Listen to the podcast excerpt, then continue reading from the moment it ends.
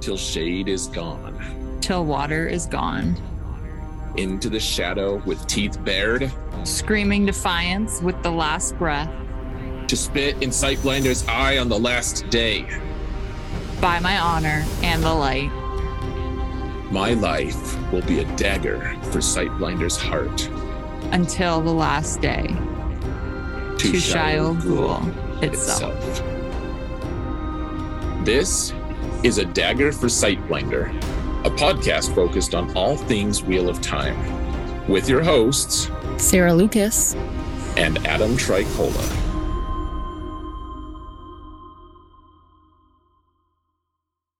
Hello, everyone, and welcome to another episode of A Dagger for Sightblinder. May you find shade this day. Sarah, have you found your shade yet? I don't know. Have you thrown any yet today? I've thrown it in other directions. I feel like you're a you're a grown ass woman. You can just find it yourself. Damn it. All right. That's fine. How are you, Adam? yeah, through some shade to, to my Yeah. kids and stuff, you know. so you're fine. Yeah, but they're fine too. Oh man. Teach them young. Teach them what though is the question. uh, I don't know. I don't know. Um, so we're back. We're back, and I- can't believe it's been because I we I've missed a week. One like not Right. not last week obviously, but the one before because I was sick, and then uh, I I got COVID right right after we recorded this basically uh, the, this Yeah. epi- and I'm already back somehow. I know. I don't know how you're doing it, but you are. And it was like really bad for me too. It was it wasn't just like you know some people who, who had the you know the vaccine or whatever and you know they're like oh it just felt i felt a little fatigued. It was like i couldn't get out of bed. I was like not doing well high fever all this stuff and Yeah. and here i am. Well, ready to talk about shade and and such. Well, I'm glad you're feeling better for what it's worth. It's crazy i couldn't believe it that it's Yeah. only been a week Wild. Um Yeah. yeah. So so now that you're feeling better, it's kind of fitting that we just started a new book. yeah yeah down down with eye of the world um right. and you know what great hunt will be as professional as possible Yeah.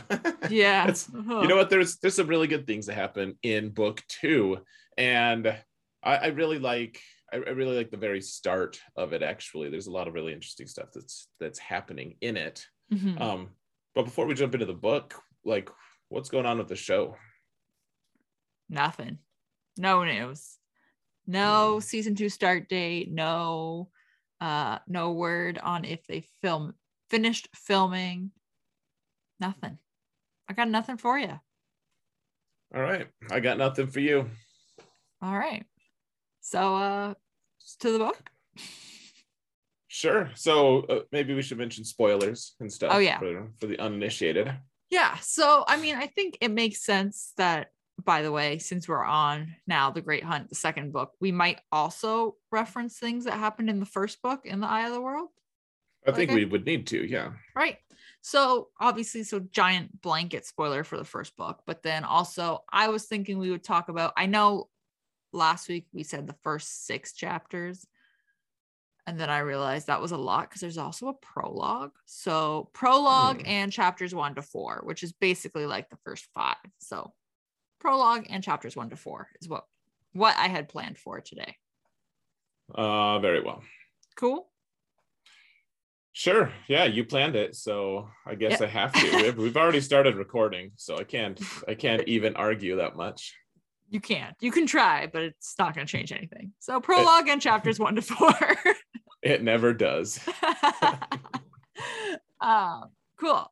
So I You totally, you totally have the unkindness down. I do. It's fine. I'm not mad about it. Um yeah, let's let's hop into this because so we start we start the great hunt and the prologue.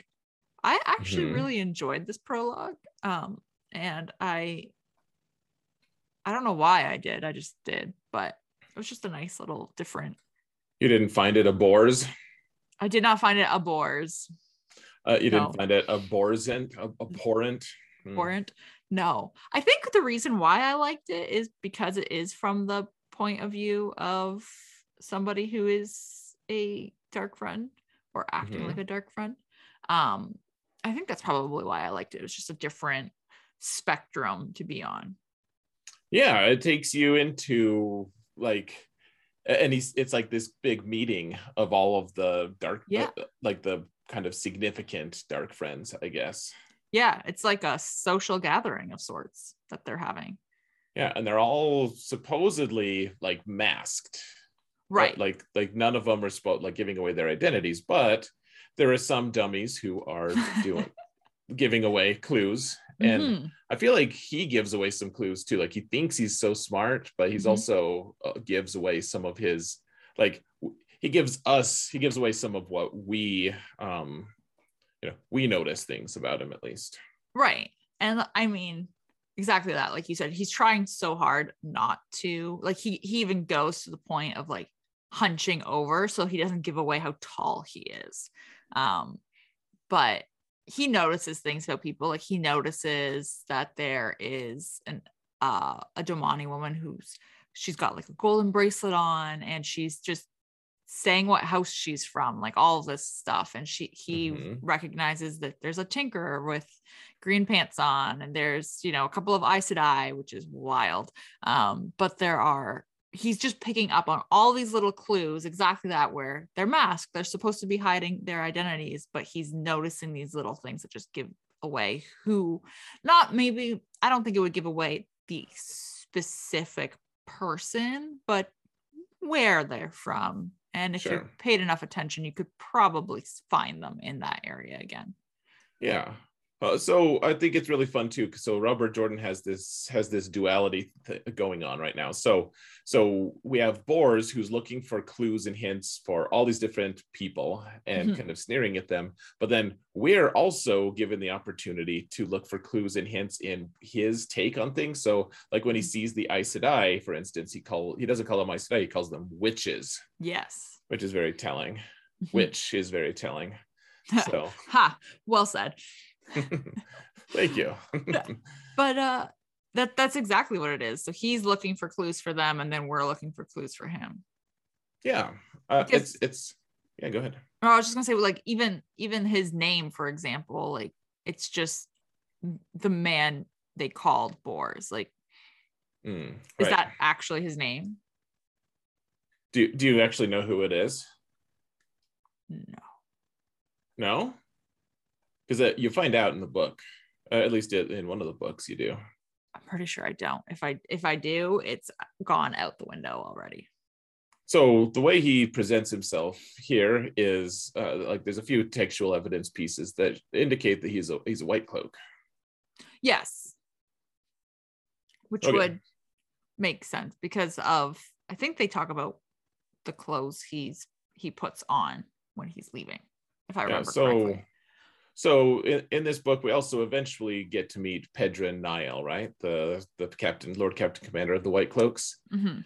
and so we'll, we'll talk about who Bors is later when we get to that part. But um, we we know who Bors is, Mhm. I think.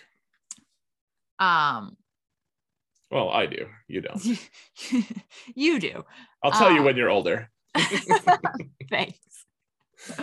Um, no, but they they have like this whole like gathering, and then this was a, another thing that I found like really interesting is is these two Trollocs come in and a Myrddraal come in, and they're like, oh, um, um, I think they call him your master is arriving or some, something along those exact those those words, and Ba'alzamon comes in, who's also masked. He's got a um mask on, like he's hiding his identity. Or like um, there's COVID. Or like, yeah, one or the other. uh, but he walks in and um Bors questions whether or not he is the dark one or if he's just like a forsaken that broke free. And I thought that was really interesting as well. He's not just like immediately, you know, falling into thinking that he's the dark one. Right.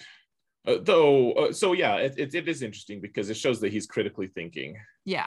Uh, and at the same time, like for a dark friend uh, of almost any level, uh, uh, being a for uh, like interacting with the Forsaken or interacting with the Dark One is really going to be pretty much the same Right. for them. Like, Right. Like what what why would it matter if it was a dark one or just a forsaken? Either way, they're still doing what they're told to do.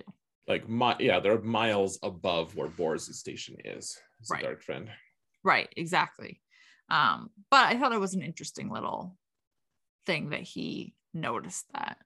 Um, and then yeah, so Ba'alzamon comes in and he forms these like images of Mat Perrin and Rand and um in front of him, and he's like, these one of these three is the dragon reborn.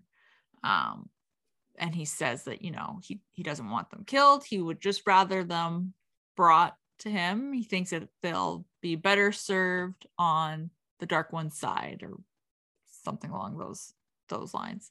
Um, and he gives everyone who's there gets individual orders. So, which is also I thought very interesting because it, you know, it's not like a mass, like, okay, everyone, you go and do this. It's you're gonna do this, you're gonna do that. And you don't know what the other orders are because he's talking to you just so um like one-on-one for lack of a better term. You know? Right. Yeah. So this was published in 1990, and like that was that was before everyone had a computer and stuff. Like Mhm. I, I just keep I'm I'm thinking it just in terms of like so. It's just a funny thing because you know with modern technology we, we can kind of think of like okay we you know if we have our phones we can just send messages to individually to everyone Right. and where we could send an email before that or we even just like a telephone back but but like in this day in- that day and age they they didn't have any of that stuff and Mhm. the, when he was writing it like the author is also constrained by the fact that they didn't have th- that much readily available like it doesn't necessarily like so this is kind of like him showing like this really i don't know if you call it high tech it's it's not technology it's it's like magic or whatever but it's you know everyone gets their individualized message here you know i Right. it- it's almost like a really early form of dms or something i don't know Yeah, exactly though. But like and, and instead of it just being like a public address, it's just individual DMs to each well it's like well because everyone's in the same room together and they're still and yet he's still able to keep all of their communication private i guess is the big thing to me Right. like it's not like he visits them each in their own homes or something they're all Mhm. in the same room and yet it's just like if you were all in the same room if you're in a crowd and everyone got a text message an individualized text message you could all kind of keep it close to your chest and not right. you know, no one would know what each other got even though you're all in the same room so i don't know that's that's just something i was thinking of like it's just like a weird magical way of texting people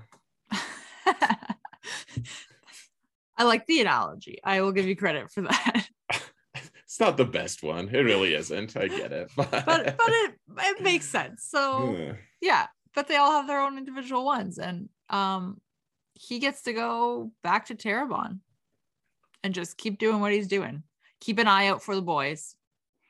yep look out for those them boys so and he does they they at the at the end of the the prologue he does change it was you know um he calls her like this the servant girl who's you know in this tavern where they've been meeting and she says something along the lines that it's better if he's in his clothes clothing already before he arrives to where he's going Hmm. um, so he does, you know, change in order for that. Um, but he also, again, at the end of this, you mentioned earlier that he's critically thinking. He has another bit of this where he is actually wondering whether um, his immortality is worth the cost of having this meeting and, you know, becoming a dark friend. Um, Mhm. which is another little i thought great little tidbit because we've only really seen like rand's point of view and Perrin's point of view like we've only really seen the quote unquote good guys um Right. that to see a dark friend's point of view and to see them be questioning whether or not this is a worthwhile risk to take is it the smart decision to make is very humanizing. so now you're looking for humanizing effects. Yeah, you know, norm- normally it's funny because you you're typically like, oh, white cloak, ew. I know. and now but... you're like, ooh, white cloak, human. Mm. Interesting. I just thought it was a nice change and I enjoyed it. Oh, it is. Uh, having multi dimensional bad guys is not something that Robert Jordan typically does like super well, but there, mm-hmm. there are instances where he does it extremely well. This is an example of uh, this isn't the best example. There's there's better bad guys that he writes for sure, but yeah, it's it's nice instead of uh, you know this in a lot of ways this is this is very star wars or very mm-hmm. like it's, it's, very black and white kind of you know like uh, you know who if you're if you're not with us you're with the other guys there's not someone who's like ah, i don't really like either one it's you know it's very right. polarized right. And so it's it it's nice to see some people who are thinking along the lines of uh maybe i don't want to be on this side. Yeah. Yeah exactly. That's why that's exactly what i was thinking. So yeah. I agree. I awesome. No, I approve. All right. So let's go into chapter one, the actual chapter one, the flame of Tar Valon. Um, what's that? That's the name of the that's the name of the chapter. And and the flames of Tar is is the Amyrlin Seat. Oh, right. I thought it was. I thought it was the episode. I thought it was episode eight of the show. Or no, episode was it six, six, seven, five. I don't know, we, one of those. At least we know seven. our numbers. We've proven that we know our numbers. Right. Yeah. Ish. Notice that neither of us said four. Uh. Much to your disappointment. Correct. So, uh, chapter one Rand and Lan are doing some sword fighting. They're practicing. They're just having a grand old time. They're still still in Fal Dara, outside They're Fal Dara. Stick handling you right. might say. Right. Well, I mean, they do it so poorly that Lan's sword, his practice sword, shatters, and Rand gets hurt. He gets an owie. He gets an owie. He yeah. gets an owie. He's hurt. Um, and I mean, he's fine, but Lan ends up explaining to Rand that Rand's sword was most likely made by Aes Sedai like over 3,000 years ago or something, which Rand can't really seem to grasp and like wrap his head around this fact. Like he's just so he's like, but it came from my dad. And it's like, well, your dad probably got it from somebody, Rand. Like right. This, the same way you did. yeah, it's true. Yeah. He's like, no, like your dad didn't make that sword. Like right. he didn't have it, he didn't have it like custom built for him yeah. right it's it's just so funny because he's just like latched on and i and i can understand why he has because he's latched onto this because it came from his dad and he's and he's latched onto the fact that tam is his father because if tam's his father then he can't be who Moiraine is saying he is. Right. You know, he can't like, be the dragon reborn or, you know, yeah. Exactly. So if if he can just convince himself that Tam is his dad and Tam's his dad because the sword came from him and like all this follow these steps that you know he's trying to make be logical and they're not.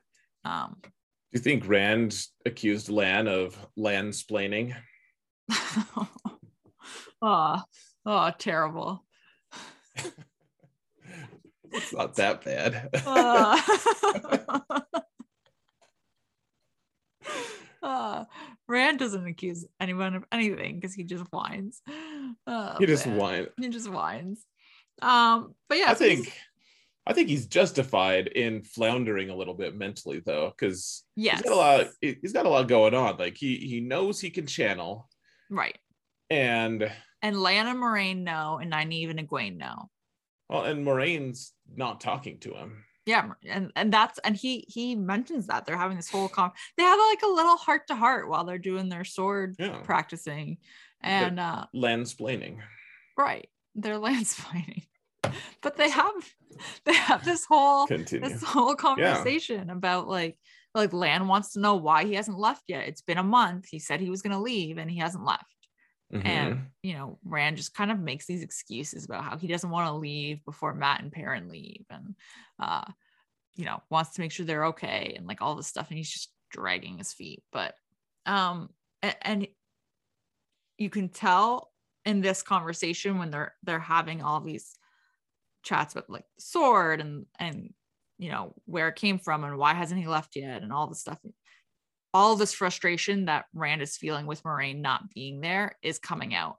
And it's interesting that the person he chooses to talk to about it is lan because you know lan's her warder.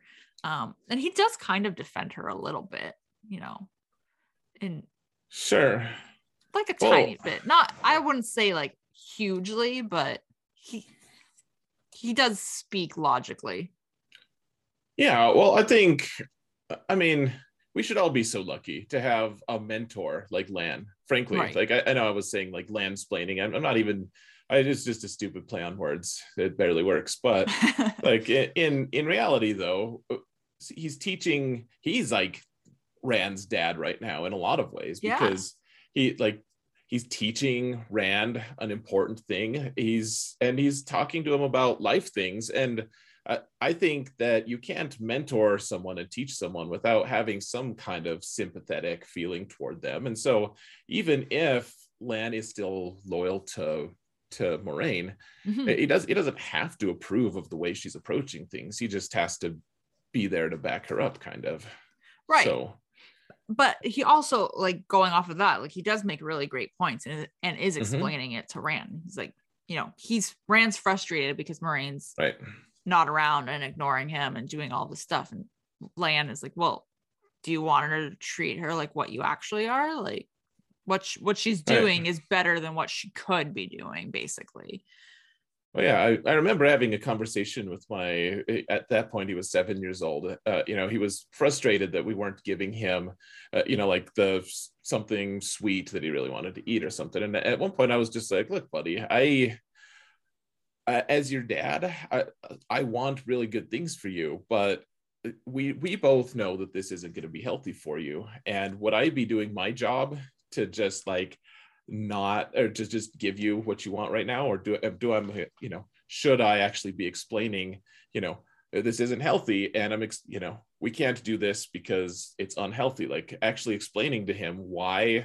uh, you know things are instead of just like no you can't have that and Right. well, once once I actually sat down and I was like I have to do this because it's my responsibility because it's good for you uh, Mhm. you know then he he could wrap his mind around it and similarly i think lan is doing him a huge favor instead of being like just deal with it kid like right he's explaining life to him essentially like just ha- having that having that kind of uh, relationship is i don't know it's valuable like rand is still a teenager right at this point I feel like he's a teenager Yeah.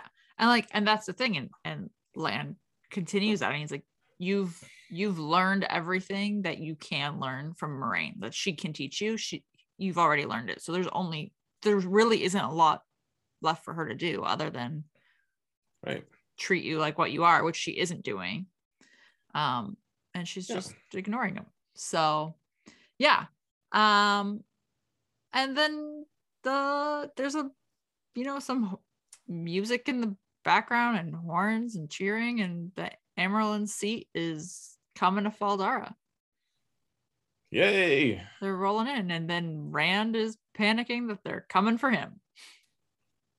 yeah it's like what what did you think? You're just gonna hang out there for a couple decades? Like that's your new home or what? Right. you know there's there's going to be something. You're, you're hanging out with an Aes Sedai, uh, an Aes Sedai who has never stayed still as far as Rand know has known her. Hmm and yet she's just sitting there waiting like what, what's she waiting for she's clearly something momentous gonna momentous is going to happen Right. and he doesn't want that attention He does not. And yeah, exactly. He and he doesn't want it to be him. So yeah can't say I blame him. you kind of see Rand's immaturity here Oh, A little bit. absolutely. Absolutely. which which is why I admire Lan so much here frankly, just taking him under his wing, and he, he didn't have to, but No. yeah. So, so is Yeah. is that it? Is that, That- the That's it. The chapter ends with the, you know, he just hears that the ammo seat is coming and Fran's panicking. yeah? They think he's gonna get gentled, and Exactly. that's a reasonable assumption. Exactly. So, um, chapter two then is called The Welcome, which is obviously about the Amyrlin Seat being welcomed in Fal Dara. Is that obvious? I don't know. Maybe it's not. I thought it was obvious. I I guess my mental capabilities are just a little bit less than yours. Oh, Obviously. sorry. It's okay. We all have our difficulties, Sarah. right. And I know what yours are, so we're good. They're numbers. but not four. no.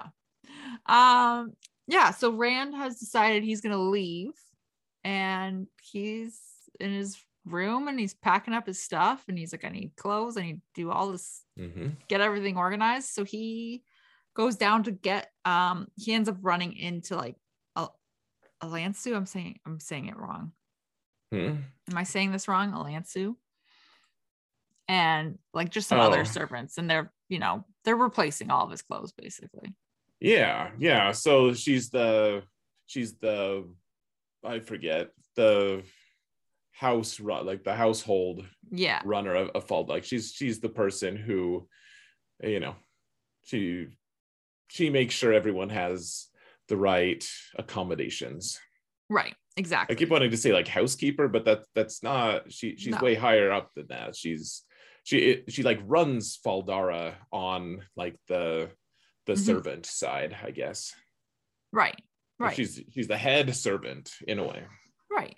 Um so yeah, and Doing a terrible job of explaining it. It's we, okay. we we got it though. So she's she's in charge basically um of the servants. She is. Yeah. And they're Yay, all good for her. Yeah, they're all out there and they're taking his old clothes and replacing it with new, like finer clothes. And Mhm. um, so he's like, all right, well, he takes some some clothes that he needs packed up. He takes Thom's harp and flute, um, and packs those up. Takes his, I think he takes his cloak as well. Yeah, I think he takes everything. He takes- like he's he's like, I've waited too long. Let's Yep. get the f out of here. Get out of here. So um, Mhm. he decides he's going to go to the stables. He figures there's got to be like a horse or something that he can use. Um, and while he's headed there, he goes through the courtyard, and that courtyard is where the Amyrlin Seats party is kind of like being welcomed into Fal Dara, and there's this whole ceremonies in progress. Um, Oh, hold on. Can we back up for just a sec? Is Yeah. this this was the scene too where he he's like he's gonna change his clothes and he said he wants he wants to pack up and everything and get get that lady out of there. Mhm, and and she's he's like hey i need to change my clothes. And she's like okay go ahead and change them right, right? This is this and so and they all they all think it's funny. Like it's kind of a joke with the servants because they've realized how blush bashful he is about it. And he gets so angry about it that he just changes in front of them anyways or something right? He just does it. Yeah. yeah yeah there is some uh there's quite a lot of servant laughter and banter going on. Yeah they get an eyeful. Good for them. poor, poor rand yeah just getting I- I picked mean- on. I mean, th- that is bullying. Like, regardless of how much of a fool he's been acting a little bit on some Mhm. levels, like, if he's uncomfortable with that sort of thing, like, that's it's not really okay for them to just, you know, right to push him around like that. I I don't know. There, th- this one thing in this series that kind of bugs me is the bullying that goes on on on a lot of different levels. There's Mhm. just a lot of, I mean, they're power dynamics, but there's I don't know. They kind of bug me, and that that's one of them. I I always thought like, I don't know. He, he really bothers him, and they think it's funny to Mm-hmm. to make you know to make sport of it. So whatever. That's life, I guess. But it's also a funny scene. It shows how stubborn he is as well. He's like, yeah you know, you know what? and he just does it anyway Yeah. Yep. Well, yeah, maybe maybe they do leave or something. Now I'm trying to remember. It doesn't matter. There's there's plenty of scenes where people get, you know, yeah. Anyways, Poor Rand. I guess Yeah. he could. If he's tired of that, he should have left already. Right. Well, he's trying to. All right. So, but uh, you know, he he's trying to. He goes to the stables, and then when he's there, he is told that nobody is allowed to leave. Nobody, nobody's allowed to leave the city. Um, and he learns that the Sea is actually looking for him and wants to see him. So he runs because that's a logical thing. Doesn't make you look guilty at all. oh, poor man. Yeah, so that's that's that. That's the end of the chapter. You know what I think happens, and that this is this is why this is why we need to. Uh, we're trying to let the books catch up We to, are. to everything. Um, I think what happens is they they take all of his old clothes Dang. and and then make him change out of his old clothes because they're going to burn them. And then so he's wearing nice fancy new clothes now like something like the lord would wear i think. I think Right. that's what happened. So and i think that they made sport of him but they didn't actually watch him change or something along those lines. Anyways. So yeah um no one's letting him leave. Uh, some, letting him someone uh, some vague and this is a really interesting thing like someone gave an order that they're not allowed to that they're not allowed to let him leave but they don't even know where it came from like who issued that order right. and it, it turns out to be someone surprising later down the line but we don't know at this point because he thinks it's just the Amyrlin but then they're like well the Amyrlin couldn't really order that like it'd have to be Ingtar or Mhm. or uh, Agelmar basically right. Which is interesting. Right but none of them know because it it's, it just came down the chain of command so anyways Yeah. we're, we have a mystery We have a mystery. Only two chapters in. Mhm. Um, yeah, so the third chapter, Friends and Enemies. So he's obviously trying to leave and he's going up to all these gates around the town. Um, they're all guarded, they're all locked. He can't leave. He is Rand is so scared about what the Amyrlin Sea is going to do to him. He's just he just does he doesn't want to be gentled. Like, and I I mean, I can't say that I blame him. You can hear obviously because this is still his point of view like he's very concerned about the fact that if he gets gentled he's not going to live like right that's synonymous to him with with dying which Yeah. frankly that's that's basically what happens to gentled men yeah so i can't really blame him it's just a humorous way of how this is all you know spiraling um so then he starts assuming that Moiraine sent the Amyrlin for him and that's why she's left the city and why she's ignoring him and you could just just the spiral of paranoia for Rand is happening yeah he's more and more frantic he's feeling hunted Yeah. So, and then he remembers, or he thinks he remembers that Ogier built the city. So he's like, oh, well, if they built the city, then Loial will know how to get out of the city because Mm. Loial's an Ogier. So he goes to look for Loial. at least Um, he's trying like he didn't just give up right. And then he realizes they, he learns there's no way out of the city. There's no hidden way out of the city. Um, Mhm. so yeah and while this is happening he uh also runs into mat and perrin which so like this is this is really good because mat and perrin and loial don't know that he can channel so they're still acting the same around him and they have Mhm. no idea why he frantically wants to leave the city. Like there's just this complete lack of communication um yeah. and just confusion really like they don't get why he wants to leave so drastically So, Right. well and then and then he's a he's a dick to him he's He- he- such But well, here's here's the thing. Like, so he's doing it out of he's like doing it for loyalty. Like, really, he's trying to. He. He's he's like, I don't want you guys to get hurt and mixed up with me because if they know that you've been helping a man who can channel then you're Mhm. just screwed like me so so like mat's like oh those are some fancy clothes you're wearing Yeah. And and rand's like yeah well that some people here think i'm a lord and i don't want to be seen with you guys Yeah. He just is so rude. And then he's rude to Loial, hmm which is just like, like, he starts being rude to him, and you, Loial, you can hear, he, you can tell that Loial's just so concerned that he's somehow annoyed Rand. And, and Loial sees Rand and he's so happy to see Rand. And then he's concerned that he's annoyed him. And he even says something along the lines of how Loial knows that he can he can talk a lot and just hmm it could be annoying. And I was like, man, I feel that. but like he he's just trying so hard to be Rand's friend, and then Rand's a total dick to him, and just to make him angry, which is odd because just picture I can't picture loial angry, but he gets angry. i don't think he gets angry He doesn't get- gets- He doesn't get like outwardly angry, but I believe they describe his like eyes as hardening or something or flashing with anger or hmm if I'm remember there's something about his eyes, like Rand can see it switch. And it's yeah it's just awful. Like out of all all of them, you I think loial hurts the most to be a dick to.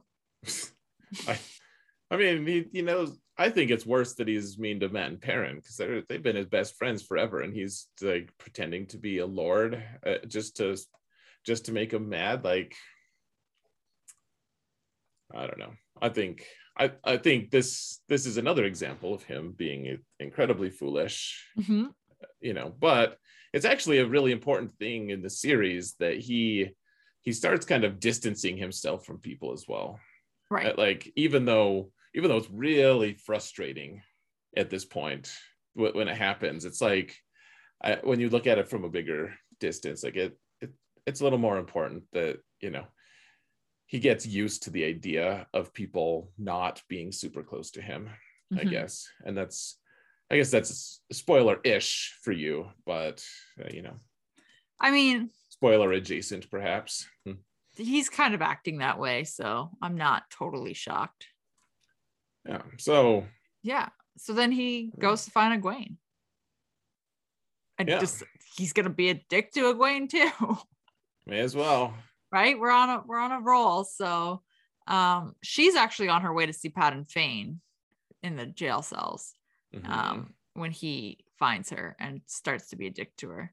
And uh she is onto it though. She's just like, this is not you're Yeah. not gonna be a dick to me and push She- me. yeah she sees through it and Yeah. she she handles it maturely which i was like whoa she's being mature weird Right. You're like, is this Egwene? What's happening here? right Yeah. So they end up going down to see Pat and Fane together. yeah and the the shienaran guards are all Mhm. they're all grouches they're grumps Right. not professional Which I it I don't really get. But oh you don't no. oh okay Should I? Is it like They're- a jealousy thing? so they're they're being affected by by padan fain himself. Oh, that makes more sense. like he i guess oh, okay. There's so that there's there's an element to pat and fane which hasn't been explored yet. Maybe you don't even know what it is yet wh- where you're reading even in book three. So i, I don't want to spoil anything but he, he's more than just a really gross dark friend. We'll just say that. Like Okay. there's there are there are good and sufficient reasons for them to be acting that way and it's Mhm. not really even their fault frankly Okay. it's kind of a thing that's just happening to them Okay. That's that's fair. If it's not their fault. Yeah, but like, well, and Egwene notes it. He's like, she's like, oh yeah, like the the, the main guard. She she's like, he's being he's like real mean and rude and making like really coarse jokes and stuff. And she's like, we joked about you know something really innocent when we first when I first met him. Like he Mhm. was a really nice guy. Yeah. And now he's being a dick. Yeah. Yep. So, um, yeah, so they go down to see him and he he says that Rand is going to be on the Dark One's side by the time Padan Fain's through with him. Yeah, Padan Fain. Well, because because Rand is has reservations about visiting Padan Fain. Because Mhm. why would you keep visiting a dark friend? Like, honestly, like why Right. why do that? And Egwene wants Egwene likes it because it's a taste of home. He knows all the same people as her. It's nice to have someone to talk to about that sort of thing. Right. And and so she's like, and he's made so much progress. But when they go down there, Padan Fain is just crazy and says a lot of crazy things to Rand. yeah, she starts talking about um he he says like Mordeth Mordeth knows all or something ridiculous. He brings up Mordeth, which is He interesting. does. because that hasn't come up since early on in the Eye of the World. It- It's a hint at Padan Fain's nature. Ah, okay, interesting. Mm-hmm. I like that. So yeah, he's just completely crazy, basically. Yeah. Right. And Rand Rand is like, so Egwene, maybe don't go visit him more. Right? Yeah. Maybe maybe stop hanging out with the Dark Friends and yeah. Um, but then Mhm. Egwene has this idea to hide Rand in the women's quarters. Yeah, it's the last place they'll look. yeah so that's what they're gonna do at the end of the chapter is hide them i guess Yeah. so He just goes with it. But but it's cool because Rand is totally out of options. He's totally Mhm. desperate. And Egwene is just she's like, all right, uh, uh, let like let's let's problem solve. We'll figure this out. I'll Right. take care of you. uh, You know, we'll shelter you. We'll figure this out. And this this is one of the times that I, I I'm like, oh, Egwene's not too, not so bad after all. Because right you're like, Like- oh look look at her being a proper problem solving human see, did did we tally it up at the end? Like, was she the most Oh, annoying I f- character? i forgot to tally it um i'm willing to bet she was Yeah, we'll we'll tell you guys next week, maybe. remind me to tally it but she, she was definitely in the running for most annoying character of last book Mm-hmm. and this so far in this book i i all i'm very impressed with Egwene actually. Yeah she's being pretty logical and rational so far with everything. Yeah and, and it's at one point at one point and i think it's just a little bit later but moiraine notices Egwene with uh, someone who's carrying packages for her or something. Mhm. and Moiraine clearly knows who it is. And she's like oh if, if Egwene shows half this initiative in the white tower she's going to go far. Right. It's kind of like even she even catches Moiraine's eye in Mhm. terms of you know like her capabilities and her initiative. It's cool. right um yeah which is actually great because in the next chapter summoned it's from moiraine's point of view and there's a little bit of of Egwene uh she she speaks of Egwene a little bit um but yeah so we learned that moiraine is in her own quarters by herself and Mhm. she wants to go see the Amyrlin and two other Aes Sedai come to kind of like escort her there. Liandrin and Anaiya come. Mhm. Um, and I guess Anaiya's Anaiya's blue, like she's her she's Moiraine's friend. right, and Liandrin is red. Yeah, Right. and she she's she's young and pretty, but she's Right. a red. Right. And I guess Moiraine's like warded her room from everybody Mhm. because Liandrin kind of like tries to scold her about how she shouldn't be warding her room off from her sisters. And, and Moiraine's answer is like, well, it's it's not to the sisters, it's warded against everyone. Like, like, no, I, I didn't ward you away. I warded everyone away. So uh yeah. Well, I, I do like like Moiraine versus Liandrin in Mhm. in this in this book. Like Moiraine gets the best of her every time. Oh, Liandrin, Liandrin's just not experienced enough. Moiraine just, you know, runs It's just- circles around her.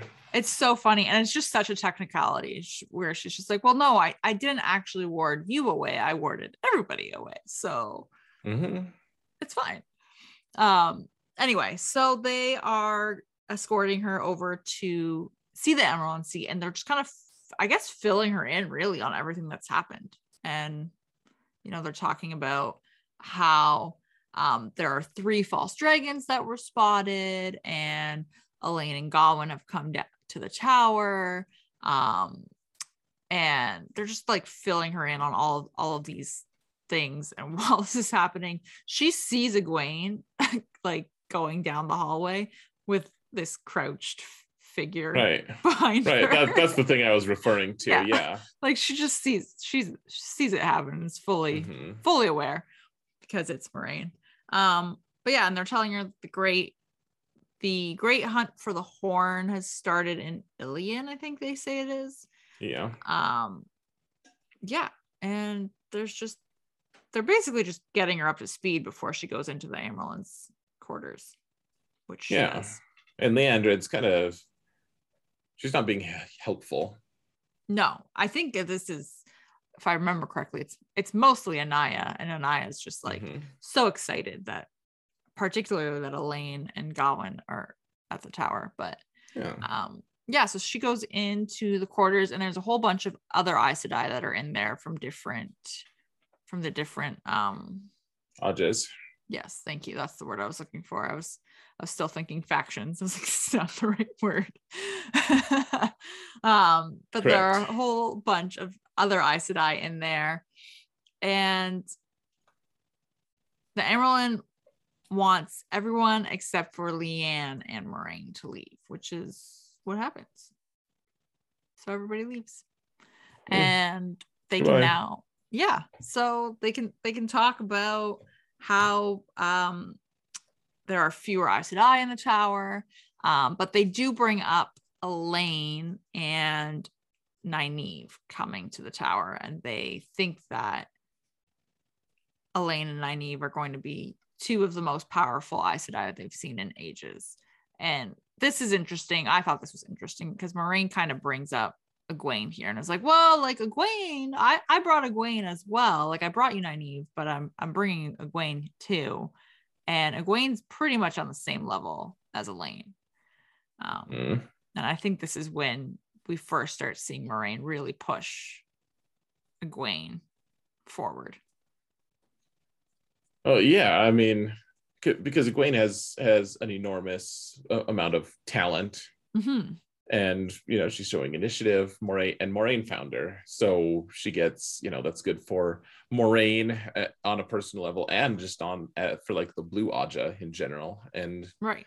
yeah, yeah so she's just kind of um pushing that forward but then like i think the the pinnacle of all of this is that Nynaeve is superior to both of them like Nynaeve is clearly the most powerful one Right.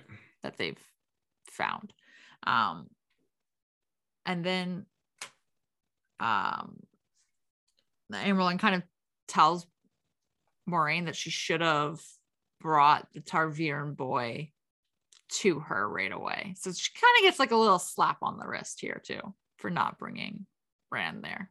Mm-hmm. Well, well, yeah, like so. So they finally get it, it's just them, Yeah. They're the only ones who know that they're conspirators. They're co-conspirators, Mhm.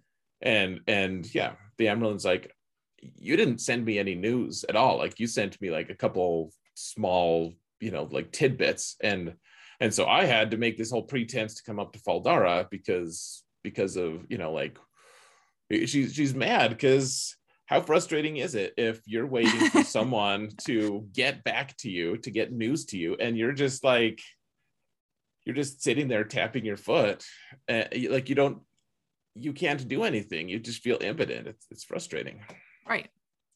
Yeah. So, oh, and I think she even says that like to get to Fal Dara, she had to like rush the care, like rush the party there. She had to use Yeah. magic to to rush them there, and it could have had eff- effects on everything around.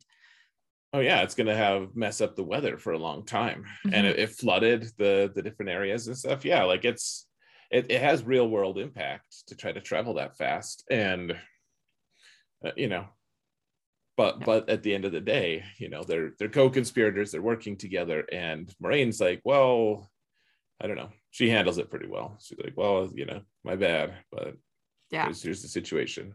Here's the situation. yeah. And uh that's that. That's the end of that. Wow, so we covered everything. Yeah. Those are it's the prologue, first four chapters. All right, So- so so I'm I'm gonna say I I'm gonna listen to the next ones again uh, for the next podcast. So Right. uh, what are we listening to next time, Sarah? I think we should do chapters five to nine next time. So that's Okay. fi- five chapters. That's fair. It's totally doable. Yeah, and I'm gonna I'll actually listen to them because it's it's been a couple months now, and I need to refresh myself Mhm. so that we actually have good commentary on it. yeah, we can dive into that next week. Yeah, who's who's the Mac? Who's the Mac? Yeah, It has to be Rand. not loial. No. I don't think Loial will ever be the Mac. You're you're damn right. He's not. but like Rand's just such a dick in these chapters.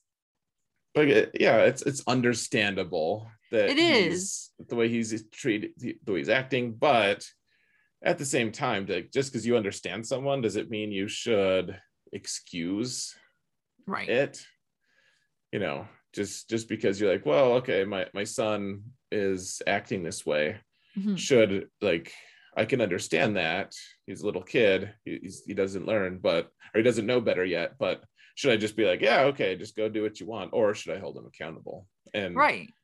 yeah like rand rand is being an obnoxious prick so let's let's vote him down Yep. So he's the Mac. he's the most annoying character Damn it. he Rand. is He is. Yeah because we can't pick liandrin because I, I don't like her she's more annoying but she's she's too easy But I think like even even with just Rand here, like with Mat and Perrin, with him being a dick to them and being a dick to Loial, like again, we understand why he's doing it. He's pushing them away. Mhm. He's trying to protect them. But then he goes and does it to Egwene for the same reasoning. But Egwene already knows. Like yeah it's she's not in the same category. no So it's just use it's just it no there's no point to it. It's yeah unnecessary. yeah he rand rand can get the downvote here Yeah. goodbye rand you're the weakest link Yep. So yeah, um that's pretty much it for this week, I guess, because there's no other news. I suppose. I think I think we've covered enough.